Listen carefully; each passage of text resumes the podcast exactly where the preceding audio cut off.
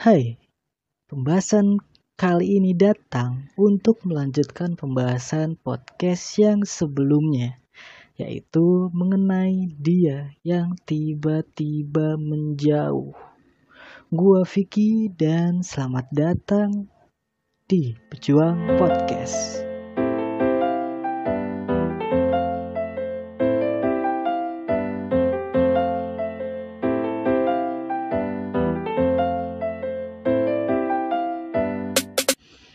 Halo, halo, halo, halo.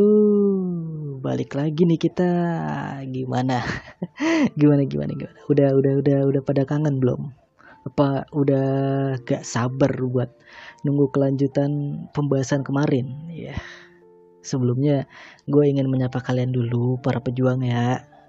Jadi apa kabar kalian para pejuang? Ya, semoga kalian masih sehat, masih baik-baik aja.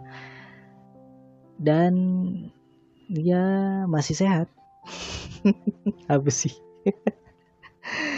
Iya iya iya. Iya sabar. Gua gua tahu kalian udah nungguin kelanjutan pembahasan kemarin. Ya jadi santai ya tuh santai. Nggak usah nggak usah dorongan gitu. Aduh ah lama betul si kakak nih banyak betul bahasa basinya udahlah kak buruan lanjutin pembahasannya. Ya iya iya iya iya. Ya iya iya Edda santai ngapa? Jadi kita langsung mulai aja pembahasannya. Melanjutkan pembahasan kemarin mengenai tiba-tiba menghilang. Kemarin gua baru membahas dari sudut pandang korban ghosting. Nah, sekarang gua akan membahas dari sudut pandang si pelaku ghosting. Karena gue pernah melakukannya bahkan sampai saat ini masih menerapkan. Wah jahat betul si kakak ini. Nggak ada akhlak yang parah parah gue cuma bisa bilang yoi dong gue gitu loh. Waduh udah nggak ada akhlak bangga pula. Wah bener-bener sengklek otaknya Jadi menurut gua, kenapa seseorang bisa sampai tiba-tiba menjauhi kalian? Itu karena sejak awal dia emang gak suka sama kalian. Dia deketin kalian cuma karena penasaran doang. Udah sih sesimpel itu. Kelar dah nih pembahasan. eh, eh tunggu tunggu tunggu. Jangan bubar dulu, belum kelar. Bukan cuma itu aja. Bercanda tadi gua ya elah menurut gua ghosting itu perlu. Bentar lagi ditampol nih gua. Dihujat sama netizen. Wah ajarannya nggak bener nih. Kenapa ghosting itu perlu? Iya kenapa? Kenapa ghosting itu perlu? Karena ya kalau kita nggak cocok sama seseorang ya kita harus menjauh dari orang itu. Karena kita sadar kalau kita terusin kita malah hanya menyakiti dia nantinya. Apalagi ghosting ketika lagi PDKT. Berarti e, berarti kan itu proses di mana kita sedang memilih seseorang untuk bisa kenal lebih jauh dengan dia dan ketika masa perkenalan itu kita yang ngerasa nggak cocok ya buat apa diterusin lagi ada ada nggak sih di antara kalian yang udah tahu kalian gak suka atau gak nyaman sama orang itu tapi kalian tetap maksain buat terusin uh, eh, PDKT kalian bersama dia? Gue yakin ada sih. Gue selalu yakin selalu ada orang-orang kayak gitu. Kenapa? Ya gue bilang yakin ya karena dulu pernah eh karena dulu pun gue pernah pernah pernah begitu. Pernah pernah gue nggak nyaman sama PDKT sama dia gue nggak suka PDKT sama dia tapi gue paksain aja berharap gue bisa nyaman gitu. Cuma karena gue orang orang yang nggak enakan bu eh, nggak uh, enakan buat bilang enggak. Ya gue gua adalah orang yang nggak enakan buat bilang enggak atau bisa dibilang buat bilang jujur ke dia. Jadi ya udah ya udah gue ghostingin aja simple menjauh tanpa mengucapkan selamat tinggal adalah bentuk lain dari tidak ingin menyakiti. Tapi sebenarnya ya itu juga sama menyakitkannya. Cuma ya mau gimana lagi, lu paksain, lu yang bakal ngerasa bersalah. Dan kalau lu tetap maksain lagi, dia yang malah makin lama makin tersakiti yang ada. Jadi terkadang, terkadang ghosting adalah alternatif untuk membebaskan diri dari semua perasaan tidak enak itu. Makanya gue setuju dengan orang-orang yang pengen ghosting. Setuju gue. Hidup ghosting. Wah. Hidup ghoster. Waduh. kalian boleh gak setuju sama pendapat gue. Cuma apakah kalian siap menerima kejujuran dari seseorang kalau emang dia gak suka sama kalian? Kalian kalian pasti bakal tetap bilang orang itu jahat kan? Jadi apa bedanya dengan pergi diam-diam tanpa mengucapkan selamat tinggal? Gua adalah tipe cowok yang bakal melakukan ghosting hanya ketika sedang berada pada masa-masa PDKT. Gua nggak akan ghosting ketika gua udah melewati masa itu atau udah memasuki tahap pacaran. Karena seperti yang gue bilang, PDKT adalah tahap pemilihan, tahap kecocokan. Lu ngerasa cocok nggak sama dia? Lu ngerasa nyaman nggak sama dia? Karena PDKT memang punya dua pilihan kan. Lanjut terus atau nyari lagi yang lain kalau emang lu ngerasa nggak cocok. Betul tidak? Nih ya, sepengalaman gua selama PDKT sama cewek. Pertama yang gue lihat adalah pembahasan di saat chattingan atau bisa dibilang ya cara-cara chattingan lah Soalnya gue pernah deket sama cewek yang selalu berharap gue punya pertanyaan yang bisa gue tanyain ke dia. Bentar nih ya, bentar. Kalau gue mau sekedar melakukan kegiatan seperti tanya jawab, ya mendingan gue ngelamar kerja terus interview. Itu lebih jelas ya kan, tanya jawabnya. Atau mungkin gue bisa beneran jadi wartawan yang punya banyak pertanyaan yang bisa gue ajuin ke dia ini kan gak gitu, ini PDKT loh, bukan lagi wawancara. Masa lu mau melakukan pendekatan hanya dengan apa terus menerus melakukan sesi tanya jawab? Orang seminarnya aja ada pembahasan materi dulu, belum nggak masuk nggak masuk nggak langsung masuk tanya jawab. Gimana sih? Gak ngerti gue, aduh. Oke okay lah, awal-awal punya banyak pertanyaan nih. Kayak misalkan nama kamu siapa, anak kamu berapa, tinggal di mana, riwayat percintaan kamu sebelumnya kayak gimana, dan lain-lainnya, gitu ya. Itu wajar di awal di awal perkenalan. Cuma kalau udah sekian lama lu kenal dan lu masih berharap dapat pertanyaan pertanyaan terus menerus, hey, ya kali. Tiap tiap gue pengen chattingan sama cewek gue harus bikin daftar list pertanyaan dulu. Kan aneh bener ya? Menurut kalian menurut kalian aneh gak sih? Menurut gue aneh loh yang kayak gitu kita bisa membahas hal lain atau diskusi soal hal lain daripada hanya sekedar tanya jawab. Entah kita sharing soal gimana uh, cara berdamai dengan masa lalu atau gimana cara punya pacar lebih dari satu. Oh, yeah.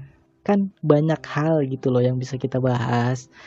Belum lagi ketika gue udah nggak ada pertanyaan dianya juga malah diem aja lah gue makin bingung lah orang-orang kayak gini tuh sebenarnya orang-orang yang gak asik buat diajak PDKT karena kita, karena kita semua sadar kalau mencari topik pembahasan buat chattingan itu susah.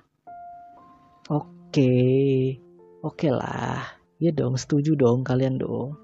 Nyari topik pembahasan itu susah. Apalagi chattingannya cuma diisi sama pertanyaan, tanya jawab. Makin bingung yang ada gua tuh. Gua nggak bisa kalau chattingan cuma sekedar tanya jawab. Yang ada setelah semua pertanyaan itu habis akan muncul pertanyaan template yang bakal nanya kamu lagi apa gitu udah udah udah gitu aja makanya gue lebih milih untuk ya udah diemin aja gitu kalau emang gue udah gak ada pertanyaan dan dia pun udah iya bingung juga. Kita sama-sama bingung ya udah gue diemin aja. Karena biasanya pesan gue hanya akan berakhir dengan dibaca doang. Yang di mana nantinya akan membuat gue males untuk uh, ngecat si cewek ini lagi. Ya dan akhirnya memutuskan untuk ya udah hilang aja gitu. Ah nggak asik nih cewek buat dia diajak chattingan. Ya udahlah hilang aja. Iya gitu nggak perlu pamitan. Toh baru kenal juga ya kan? Hal mengecewakan apa sih yang bakal terjadi ketika gue ninggalin cewek yang baru gue kenal? Palingan juga nggak ada. Iya kan? Nggak ada kan? Emang sih nggak semua orang kayak gitu. Nggak semua cewek kayak gitu. Nggak semua cewek isi chattingannya cuma sekedar tanya jawab cuma yang gua kenal beberapanya ada yang pengen jadi narasumber aja gitu.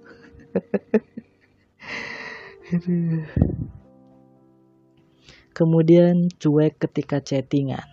Wuh, buat yang ini kalau gue sih langsung skip aja lah ya. Emang sih orang cuek eh orang cuek adalah orang yang bener-bener menjaga hatinya buat tidak gampang baper supaya nantinya dia tidak merasakan sakit hati yang terlalu menyebalkan untuk diingat cuma ya logikanya gini deh Apa pun pengalaman pahit kamu di masa lalu yang membuat kamu bisa menjadi sedingin ini sekarang untuk memulai perkenalan dengan orang baru, buat gue itu bukanlah alasan yang bisa dibenarkan untuk mencuekin orang baru ini. Dia ini loh baru baru dia ini orang yang baru kamu kenal, dia ini orang yang baru lu kenal. Dia nggak tahu apa-apa tentang masa lalu kamu dia hanya ingin berkenalan atau bahkan dia ingin mengenal kamu lebih jauh lagi.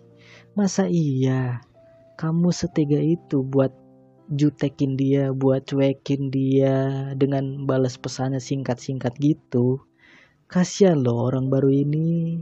Dia masih polos, gak tahu apa-apa, baru juga dateng, udah langsung uh, disambut dengan ketus gitu, dapat sambutan ketus dari lu Coba deh bayangin gimana rasanya. Enak gak sih digituin? Gue nih ya, tiap gue kenal sama cewek yang cuek, yang super duper cuek, gue selalu langsung bilang, bilang gini aja langsung to the point gue. Kamu kalau emang gak ada niatan mau kenal sama aku, ya udah nggak apa-apa bilang aja. Atau nggak apa-apa kalau emang nggak mau balas chat aku lagi. Daripada hadir hadirnya aku di sini cuma bikin kamu nggak nyaman sampai bisa bikin kamu balas chat aku singkat-singkat gitu. Lebih baik gak usah direspon aja akunya. Soalnya aku nyesek baca chatting, baca pesan yang singkat-singkat di saat aku berusaha mencairkan suasana dengan berusaha keras mencari topik bahasan supaya tetap bisa chattingan sama kamu.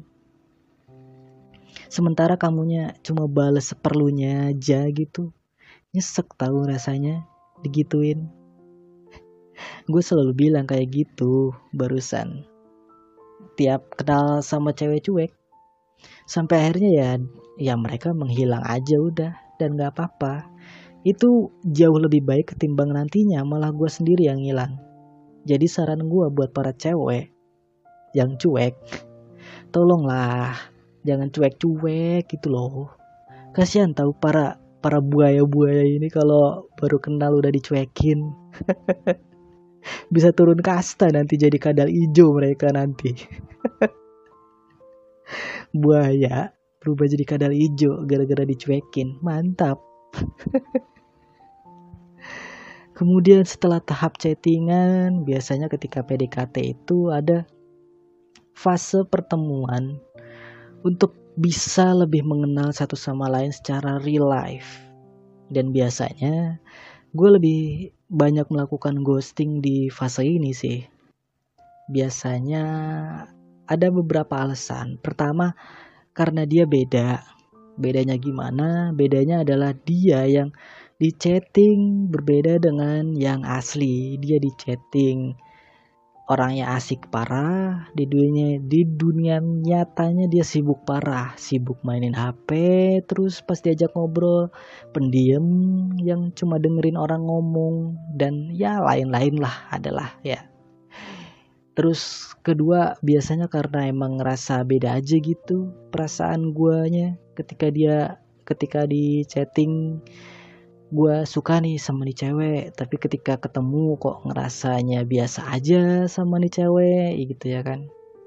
Dan setelah pertemuan itu biasanya gue ngilang aja gitu kalau emang gue ngerasa gak cocok.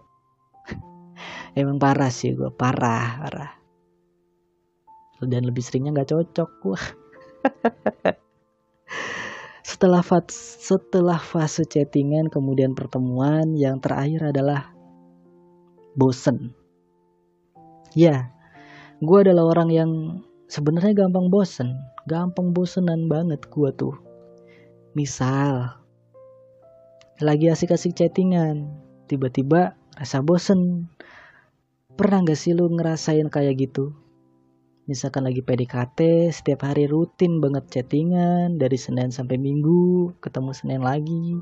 Kemudian ada satu hari di mana lu ngerasa, duh, capek ya chattingan gini-gini terus mager lama-lama. Ya dan mulailah. Balas mulai agak lama chattingan mulai sebentar-sebentar dan kadang mulai bingung mau bahas apa lagi. Padahal sebelum-sebelumnya apa pun dibahas seolah gak pernah habis aja gitu pembahasannya. Sampai akhirnya ya ya tiba-tiba ngilang aja guanya. Gitu sih gue ketika ghosting. Lebih sering emang karena faktor habis ketemu atau juga ya karena bosen aja udah. Nggak ngerti juga eh nggak ngerti gue juga kenapa rasanya capek aja gitu. Gue suka chattingan cuma kadang ya capek aja gitu. Bingung gue ya capek aja gitu males males tapi ada satu hal yang bagus dari gue ketika ghosting Gua tidak pernah tiba-tiba muncul ketika ghosting. Ketika ghost, ketika gua ghosting, ya itu karena gue emang pengen ngilang aja dari hidup dia. Dan ketika gue ngilang, gue sendiri menyadari kalau gue tidak ingin kembali lagi. Jadi ya udah ngilang aja gue mah. Menurut gue ghosting yang baik adalah ghosting yang memang tidak tiba-tiba muncul aja gitu. Ya kan tetap harus menerapkan aturan ghosting sesuai protokol yang ada. Menjaga jarak.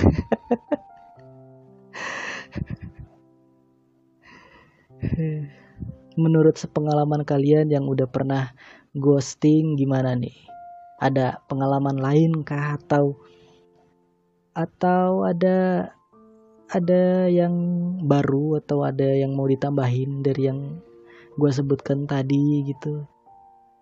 Kalau misalkan kalian punya pengalaman lain ya bisa tinggalin kolom kom eh bisa tinggalin komentar kalian di eh di Spotify nggak ada nggak ada kolom komentar coy. Oh iya di Anchor ada. Di Anchor kalian bisa komentar atau ngirim pesan gitu cuma gue nggak gue nggak tahu juga sih bu cara bukanya gimana Jadi ya kirim aja pesan di Anchor kalau emang kalian punya pengalaman lain tentang perghostingan ini. Siapa tahu ada pembahasan 3.0. perghostingan 3.0. Jadi ada part-partnya nanti. Jadi ya udah segitu dulu aja pembahasan podcast untuk episode kali ini. Wey, selamat buat gua sendiri. Uh, di akhir tahun akhirnya bisa tercapai 40 episode. Tuh mantap. Bulan Januari nanti uh, akhir Januari sih tepatnya akan ada anniversary. Wih anniversary satu tahun gue berpodcast. Wih, mantap banget dan selama itu uh, apa ya? Ya gitulah. Mungkin akan ada podcast spesial satu jam untuk anniversary satu tahun gue berpodcast. Cuma nggak nggak tahu juga sih. Wacana aja dulu. Terima kasih buat kalian yang udah mau mendengarkan podcast gue sampai detik ini. Terima kasih juga buat supportnya sampai sejauh ini di podcast gue ya. Sekali lagi terima kasih buat kalian semua para pejuang. Dan gue nggak akan pernah bosan mengingatkan kalian buat kalian yang mau request pembahasan yang lainnya lagi. Kalian bisa DM gue di akun Instagram at pejuang underscore podcast. Buat kalian yang mau curhat juga bisa banget. Bisa banget tinggal kirimkan aja cerita atau curhatan kalian di email para pejuang podcast at gmail.com gue akan membacakan email yang nantinya akan kalian kirimkan. Jadi segitu dulu aja podcast dari gue dan terima kasih. Ciao